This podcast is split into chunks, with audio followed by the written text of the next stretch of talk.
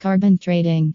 A transformative force in India's environmental initiatives, remarks S. Ranganathan. The primary aim of carbon trading is to encourage emissions reduction by assigning a monetary value to the reduction of carbon footprints. Companies that invest in cleaner technologies or embrace sustainable practices are incentivized for their initiatives.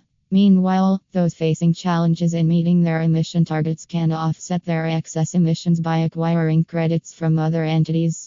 This framework fosters a competitive, market driven strategy for carbon emissions mitigation, explains Mr. S. Ranganathan.